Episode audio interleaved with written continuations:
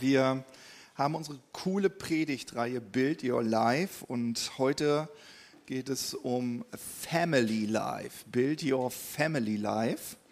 Und ähm, bevor wir sozusagen in die Predigt so richtig eintauchen, schauen wir uns gemeinsam einen Clip an äh, aus The Chosen. Äh, Staffel 2, Folge 3. Und ich glaube, ich glaube, braucht da gar nicht so viel zu sagen. Ich würde sagen, wir schauen einfach mal rein. Und äh, die Technik äh, gibt uns ein bisschen Kino-Feeling.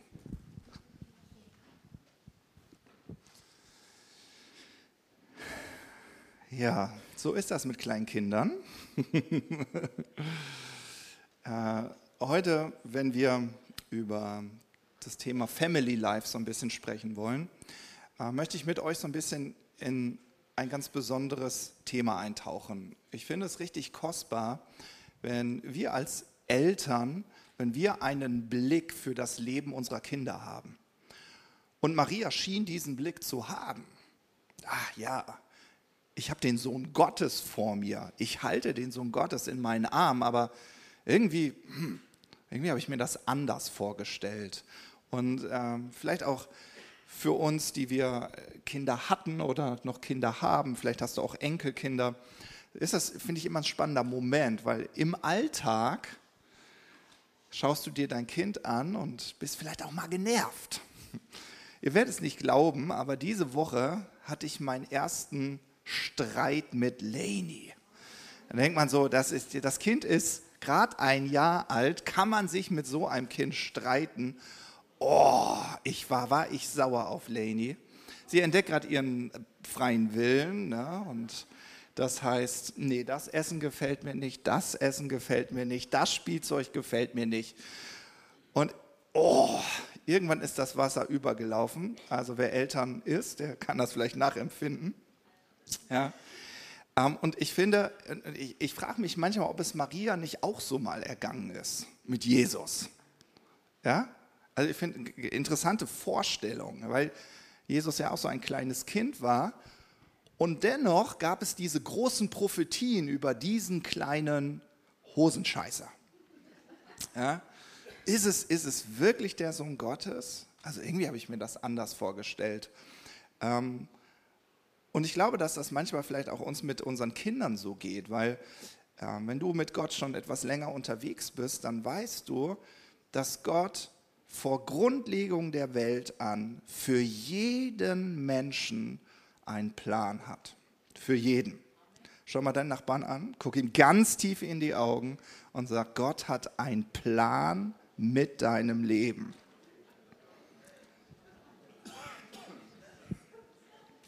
Ja. Gott hat einen Plan mit deinem Leben und das heißt, Gott hat auch einen Plan mit dem Leben deines Kindes. Ja. Und ich glaube, dass es so hilfreich ist, wenn man eine Sicht für das Leben seines Kindes hat. Und Maria hatte dieses, diese Sicht, weil sie ein prophetisches Wort für Jesus bekommen hat. Und das schauen wir einmal, uns einmal an. Das steht in Lukas Kapitel 1, ja, ab Vers 30. Und da heißt es, und der Engel sprach zu ihr, fürchte dich nicht, Maria denn du hast Gnade bei Gott gefunden. Und siehe, du wirst schwanger werden und einen Sohn gebären, und du sollst ihm den Namen Jesus geben. Dieser wird groß sein und Sohn des Höchsten genannt werden. Und Gott, der Herr, wird ihm den Thron seines Vaters David geben. Und er wird regieren über das Haus Jakobs in Ewigkeit, und sein Reich wird kein Ende haben. Ja, was für eine klare prophetische Sicht über das Leben eines kleinen Jungen, den Maria in ihren Armen hielt. Und ich glaube, dass das richtig kostbar ist, dass sie dieses Wort hatte. Ja? Und was würde es bedeuten, wenn du so eine Sicht hättest für deine Kinder, vielleicht auch für dein eigenes Leben? Ich mag es immer so, diese Vorstellung, mein eigenes Leben wie ein Kind zu betrachten. Ja, weil ich manchmal das Gefühl habe, oh, mein Leben braucht ein bisschen Erziehung. Ich weiß nicht, wie es dir so geht, aber manchmal denke ich, oh ja, mein Leben braucht ein bisschen Erziehung. Ich gucke mir manche Lebensbereiche in meinem Leben an und denke, oh, eigentlich hättest du echt mal eine Tracht Prügel verdient. ja, und denke ich so, Mann, ja, und, und du wünschst dir Disziplin, du wünschst dir irgendwie, ach, dass alles mal so in die richtige Richtung geht, ja, aber was würde, würde es bedeuten, wenn du eine Sicht für dein Leben hättest? Eine göttliche Sicht für dein Leben, für deine Kinder. Wie würdest du sie großziehen? Äh, wie würdest du mit ihnen sprechen? Ja, wie würdest du mit den Menschen umgehen, die Gott dir anvertraut? Und klar, heute wollen wir über diesen Lebensbereich Familie sprechen. Und vielleicht sagst du, Matthias, das ist jetzt gar nicht mehr so mein Thema ich habe gar keine Kids mehr zu Hause. Gott sei Dank.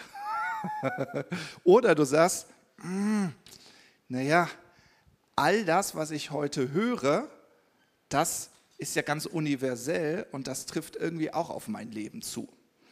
Denn ich glaube, und das entdecken wir so in dem Herzen Gottes, dass Gott sich ja als Vater sieht. Und ich glaube, dass er dich, egal wo du bist, immer als Vater oder als Mutter gesetzt hat. Ja, das ist nochmal so ein Reminder zu unserer Predigtreihe Family Life. Und der Gedanke, der dahinter steckt, ist, dass alles, was du im Reich Gottes entdeckst, immer mit diesem Familienprinzip funktioniert. Also wenn du auf der Arbeit bist, kommt dieses Prinzip von Familie zum Tragen. Ja? Zu Hause in der Familie, natürlich aber auch auf deinem, auf deinem Job.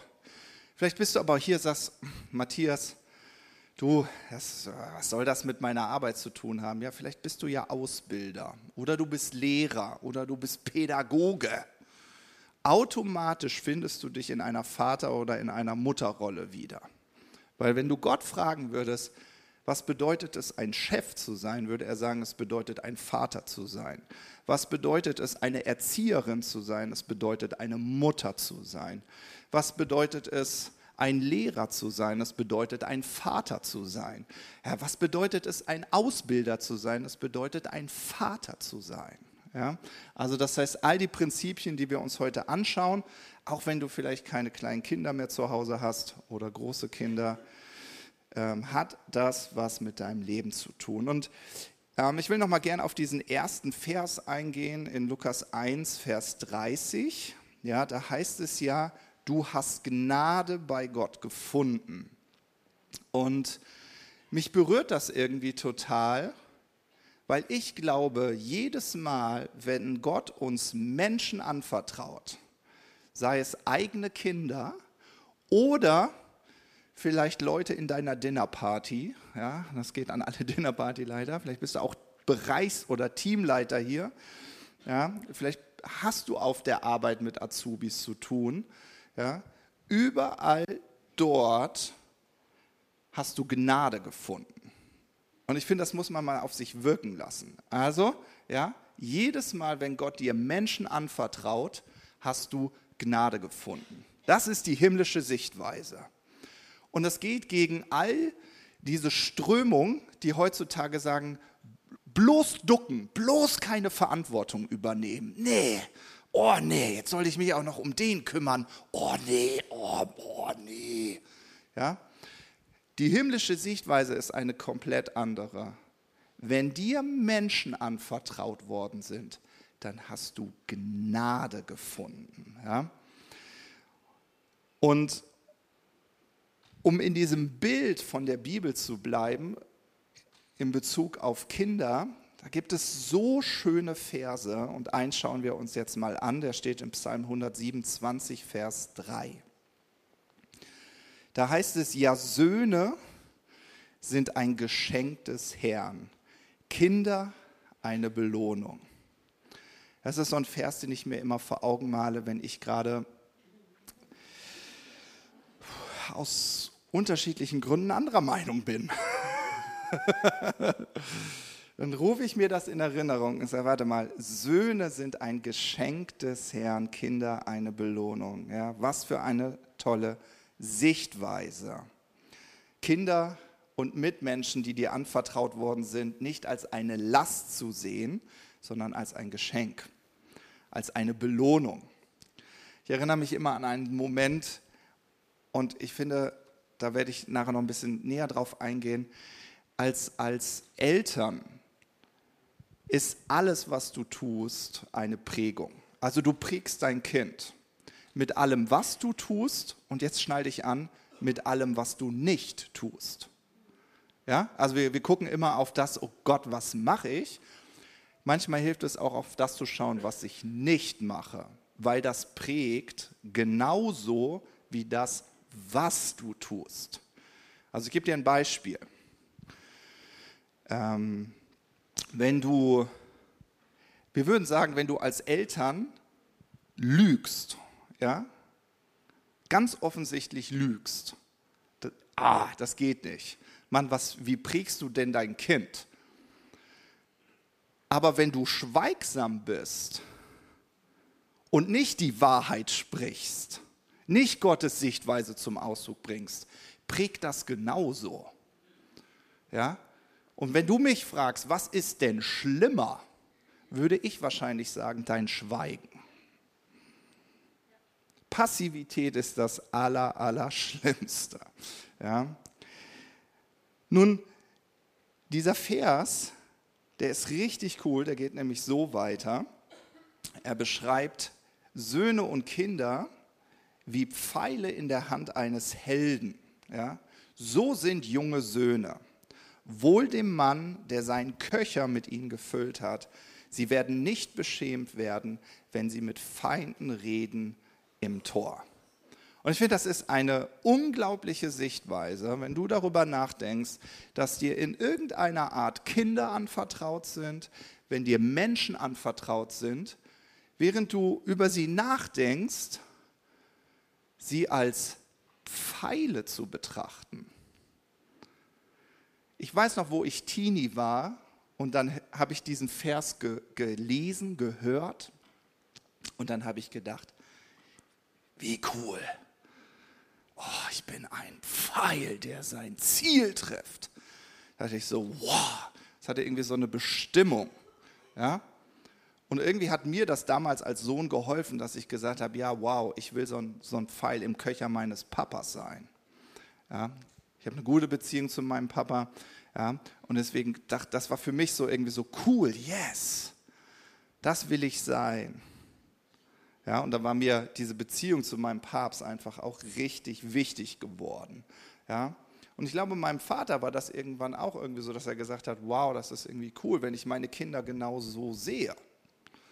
Ja, sie sind eine Belohnung, sie sind ein Geschenk. Wow, was für eine Gnade. Ähm, und gerade für die Söhne, also ich finde das schon cool, also zumindest als junger Mann, ich finde es auch cool, jetzt noch als Vater meine Söhne als Waffen zu sehen. Ein krasses Bild so, ne? Wenn man sagen, bloß keine Gewalt und so, aber in, in einer Welt, wo alle passiv werden, finde ich das ganz schön, wenn meine Söhne irgendwie den Schneid haben, aufzustehen.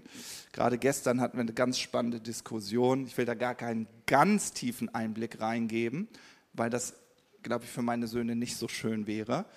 Aber das war so ein Moment, wo sie ein Papa-Gespräch hatten.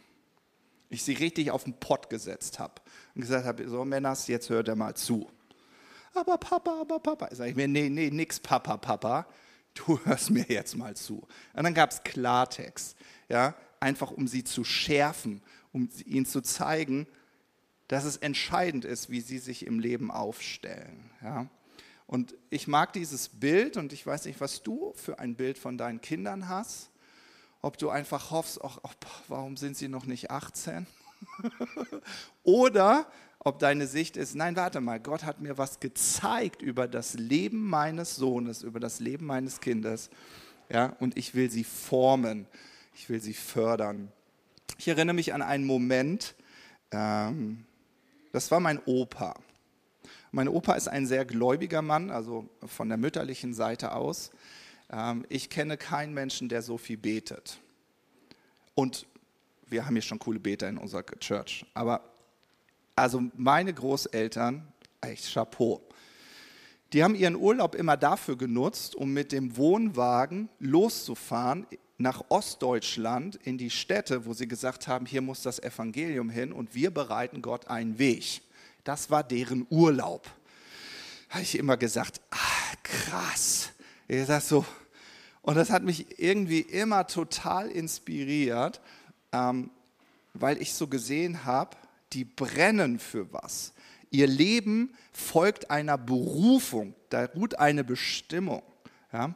Mein Opa ist nie Pastor geworden, aber er war immer Ältester irgendwo. Und wenn man mich immer fragt, ja, wie ist es, dass du Pastor bist? Gefühlt sage ich immer, ich bin Pastor in der dritten Generation, auch wenn es nicht stimmt. Ja, mein Papa ist auch Pastor. Aber ich habe so einen Respekt vor meinem Opa gehabt, äh, weil er durch seine Art, wie er sich aufgestellt hat, mir immer vermittelt hat, Matthias, dein Leben ist zu etwas Höherem berufen, als Computer zu, Computerspiele zu spielen und äh, einen 0815-Job zu machen. Gott hat was mit deinem Leben vor. Und ich so, so und dann habe ich gesagt so, wow. Und das hat mich total geprägt. Letzte Woche sitzen meine Frau und ich zusammen und ich weiß gar nicht, wie das entstanden ist. Wir, wir unterhielten uns so und dann sagt meine Frau zu mir, Matthias, wie kann es sein, dass du, du bist immer so fokussiert, du siehst immer so deine Berufung, du brennst so für Glaube, für Gemeinde, für Kirche. Woher kommt das? Und dann hat sie ehrlich gesagt, ich, mir fällt es schwer. Und, ich, und es gibt immer so Momente, da denke ich immer, du bist Campuspastorin. Ja, aber so, und dann haben wir das mal so ein bisschen runtergebrochen. Und mir ist aufgefallen, meine Eltern, meine Großeltern haben das halt immer geprägt. Es gab kaum eine Woche, wo sie nicht mich angeschaut haben und gesagt haben, Matthias, vergiss nicht, du bist zu größeren Berufen. Ja, und natürlich gab es so Momente, wo ich vielleicht als Teenie gesagt habe, ja, ja, labert mal, so, ne? Aber ganz tief in meinem Herzen hat das immer so einen Widerhall gefunden. Meine Frau ist nicht so geprägt worden. Ja, und deswegen, das war so meine Aussage, das, was du tust und das, was du nicht tust, das prägt das Leben. Das hat dein Leben geprägt und es wird das Leben deines Kindes prägen. Ja? Und deshalb ist es so wichtig, dass du deine Familienkultur ganz bewusst prägst. Ja? Ich liebe es, von meinen Jungs immer zu schwärmen. Also ich finde das auch immer peinlich, gerade wenn andere dabei sind. Aber es reicht schon, wenn wir als Familie zusammen sind. Das ist schon peinlich. Ja? Wenn ich dann anfange zu schwärmen und zu sagen, Alter, du hast es so drauf. Oh, ich glaub an dich. Mann, du bist ein Mann. Ja, ja, Papa, ja, ja, Papa, Papa. Aber ich habe mich so entschieden, ich werde nicht müde, ihnen die Sichtweise Gottes vor Augen zu malen, weil ich weiß, wie sehr das ein Leben prägt. Und ich hoffe, ihr merkt gerade meine Leidenschaft darin. Ich wünsche mir das so für euch, dass ihr den Mut habt, äh, das so euren Kindern vor Augen zu malen.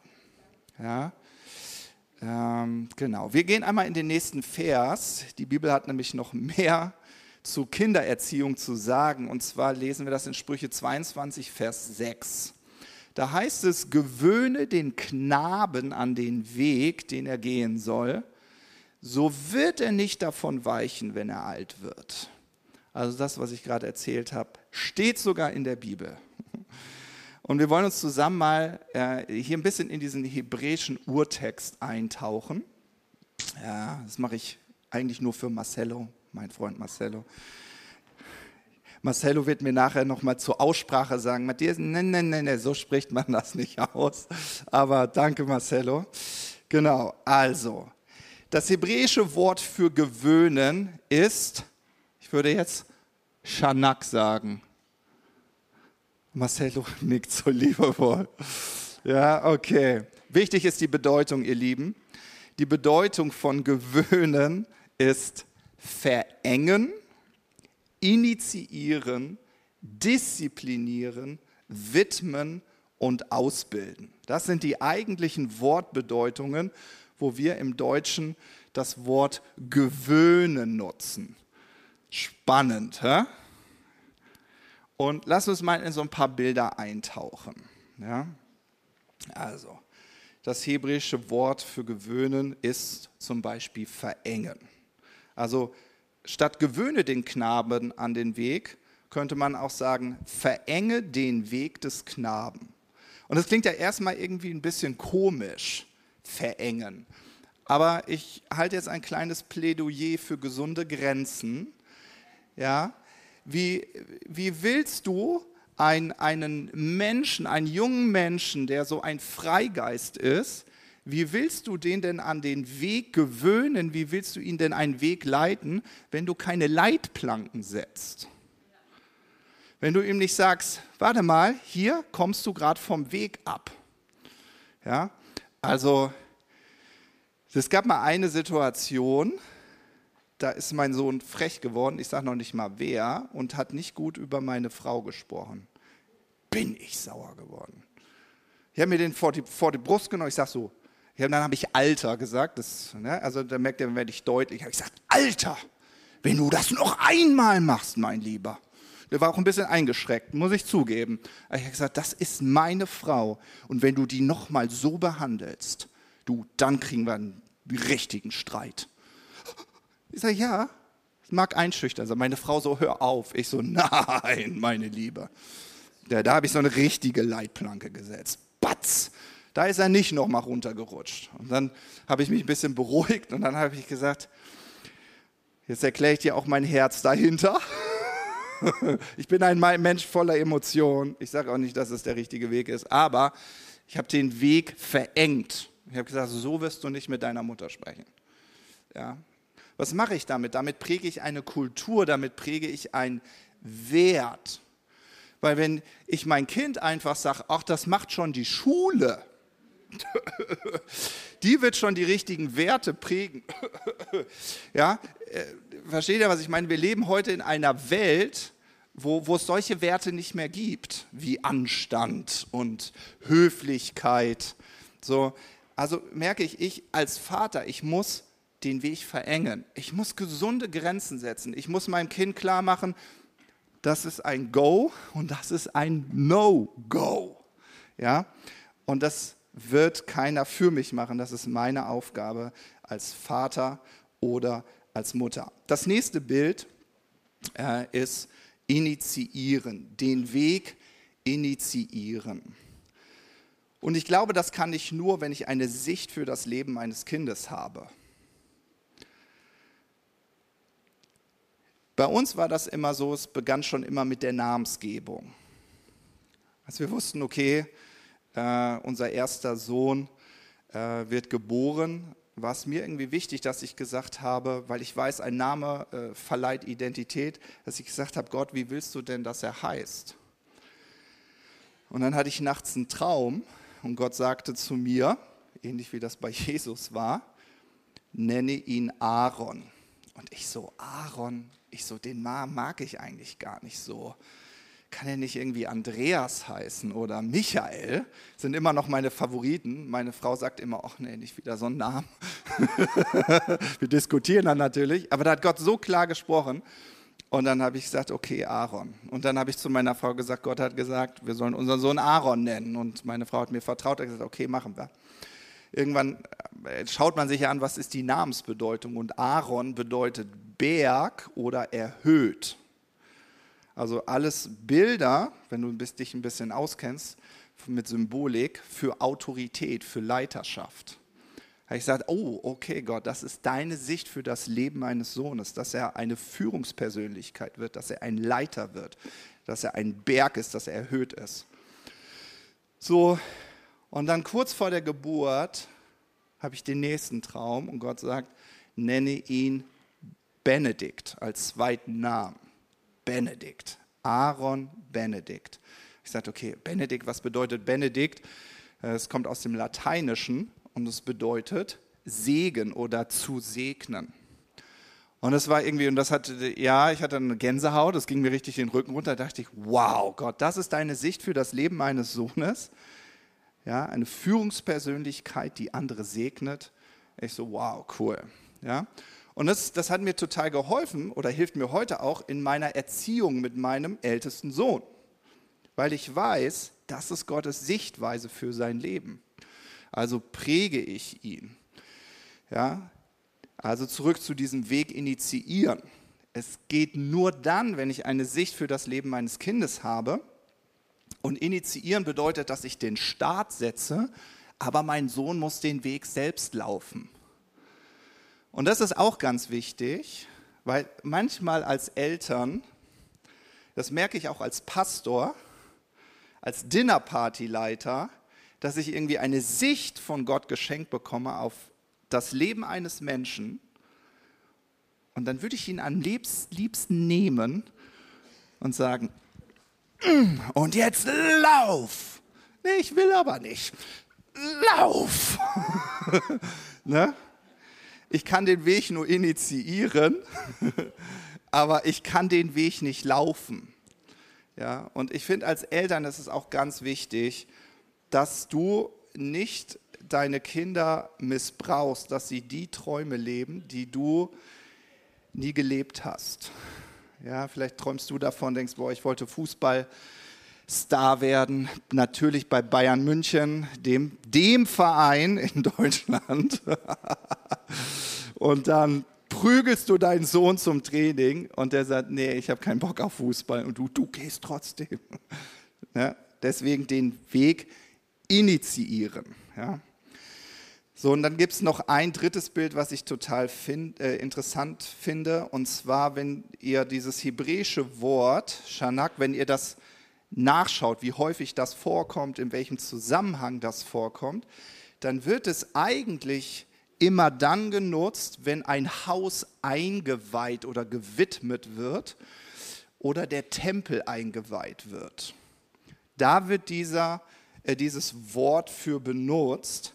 Und ich finde, das Bild, was dahinter steckt, ist, dass du als, als, Initiator, als Initiator oder als Erbauer von Leben, dass du derjenige bist, der Raum nimmt. Und da gehe ich gleich noch mal ein bisschen mehr drauf ein, aber ich glaube, was ganz, ganz wichtig ist, ihr Lieben, natürlich bin ich als Eltern eingeladen, Raum in dem Leben meiner Kinder zu nehmen aber das wird nur dann funktionieren, wenn ich mir Zeit dafür nehme. Ganz bewusst Zeit. Ja?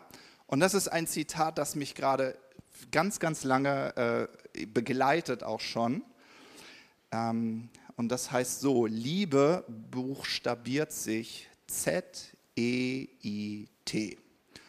Und das muss ich mir immer wieder in meinem vollen Alltag auch sagen, ich kann nicht versuchen, mein Kind zu prägen und erwarten, dass es irgendwie funktioniert und den Weg läuft, wenn ich nicht mir Zeit nehme, um einfach mal zu hören, wie geht's dir denn eigentlich, mein Sohn?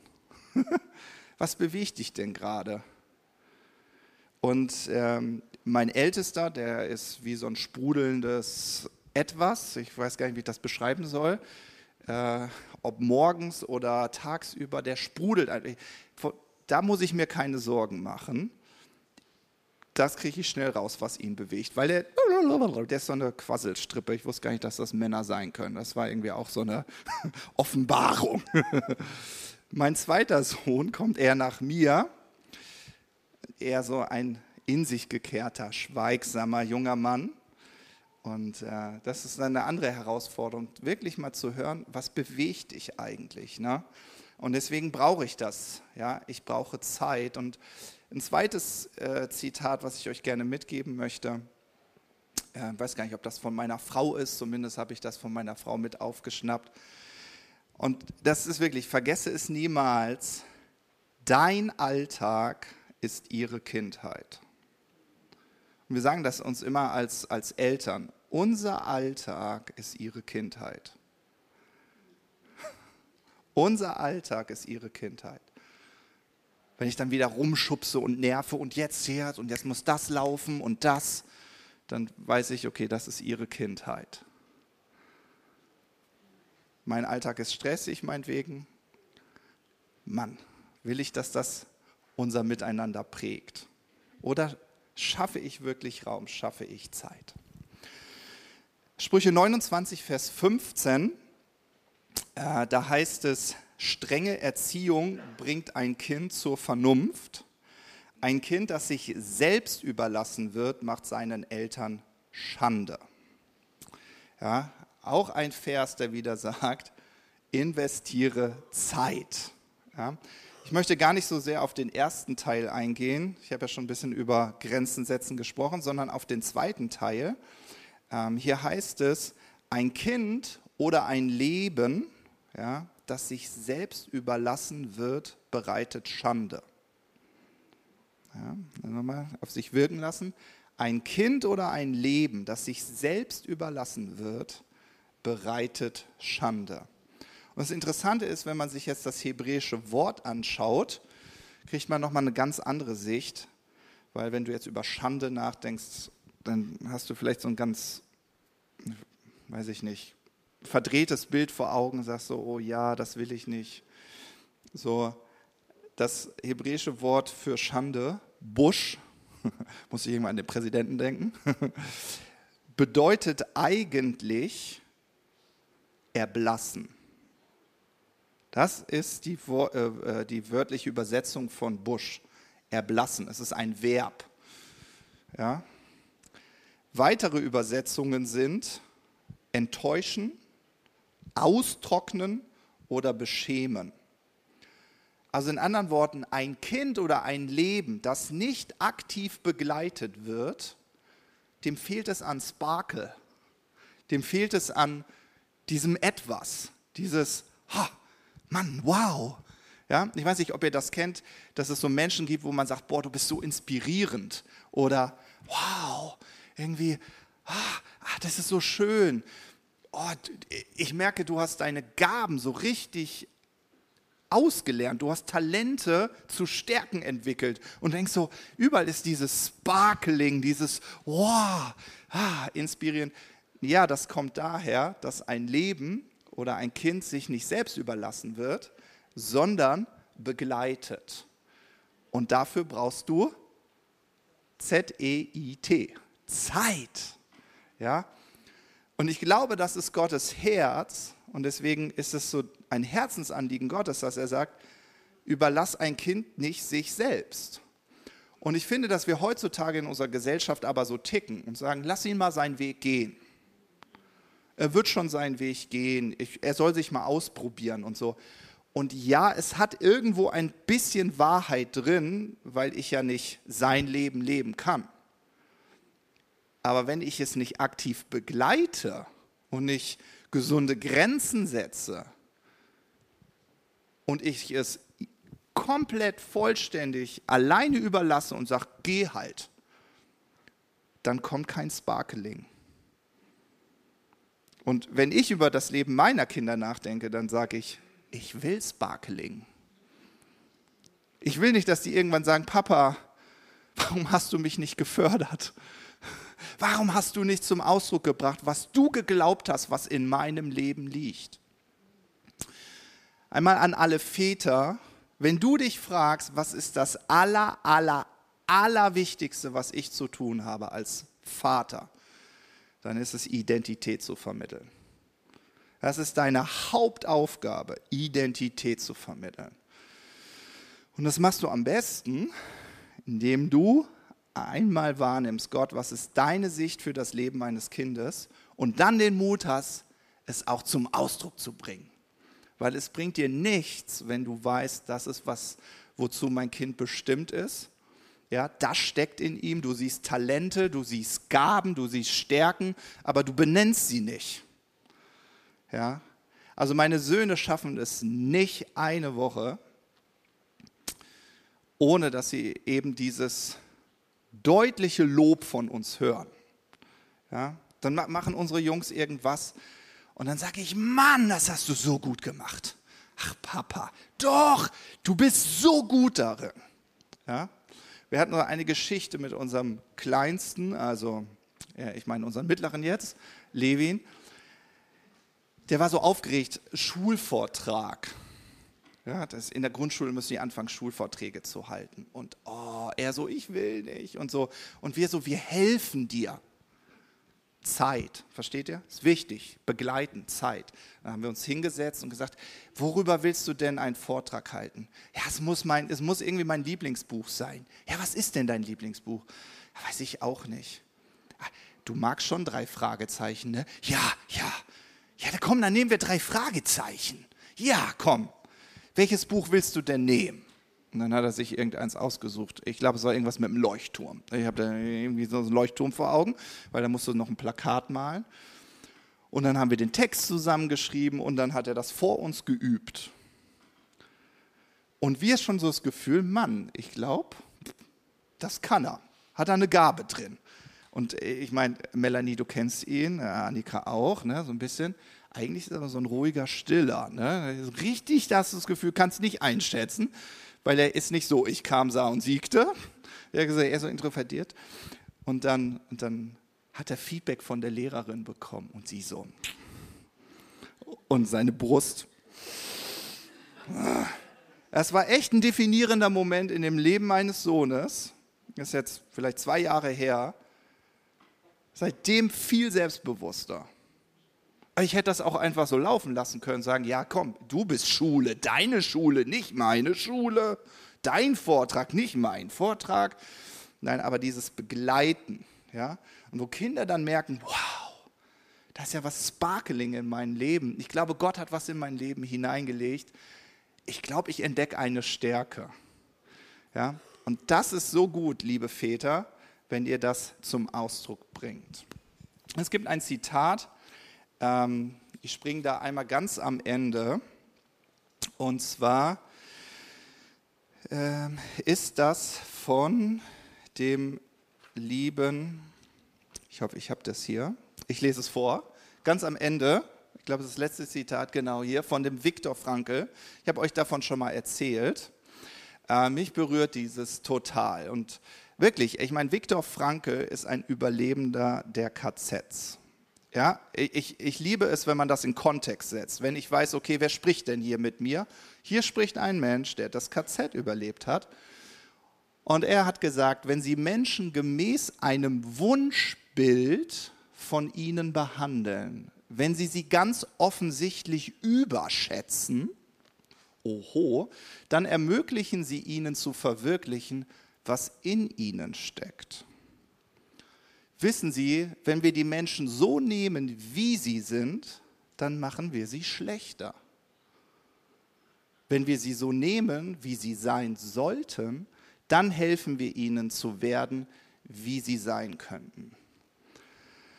Und ich mag dieses Zitat, weil es bringt so zum Ausdruck, wie sehr Gott sich das wünscht, dass du und ich eine prophetische Sicht für unser Leben, aber auch für das Leben unserer Kinder und für die Menschen, die dir anvertraut sind, dass du das hast. Wisst ihr, aus diesem Alltag, wo, wo man manchmal denkt, oh Gott, du nervst mich so und oh, wieso rallst du das nicht? Und über diesen Nebel einfach so durchzuschauen und zu sagen, nee, ich schau mal, wie sieht Gott dich? Was für ein Gold hat Gott in dich hineingelegt? Und ganz ehrlich, manchmal hat man das Gefühl, dass man Hammer und Meißel anlegen muss und das irgendwie da aus dieser verkrusteten Schale irgendwie wegschlagen muss, damit man so dieses Gold entdeckt. Ja, aber ich bin ganz sicher, in jedem Menschen steckt dieses Gold. Und was ist das für ein Privileg, dass du als Vater und Mutter für deine Kinder, für deine Enkelkinder, ähm, aber auch für die Menschen, die dir anvertraut sind, auf der Arbeit, in der Gesellschaft, im Sportverein, wo Gott dich hingestellt hat, dass du das Gold sehen darfst. Ja? Und ich stelle mir immer wieder die Frage im Alltag, wenn ich so konfrontiert bin mit Situationen, wo ich nicht das Wunschbild vor Augen habe, sondern so, wie es wirklich ist. Dass ich sage, ich frage mich wirklich, ich frage mich selber, kann ich das Gold sehen? Kann ich über, über das Offensichtliche gerade mal drüber hinwegschauen? Kann ich das Gold in meinem Sohn sehen? Kann ich das Gold in meiner Frau sehen? Kann ich das Gold in meiner Tochter sehen? Kann ich äh, das Gold in Jörg sehen? Kann ich das Gold hier im Simon sehen? Kann ich das Gold in Howard sehen?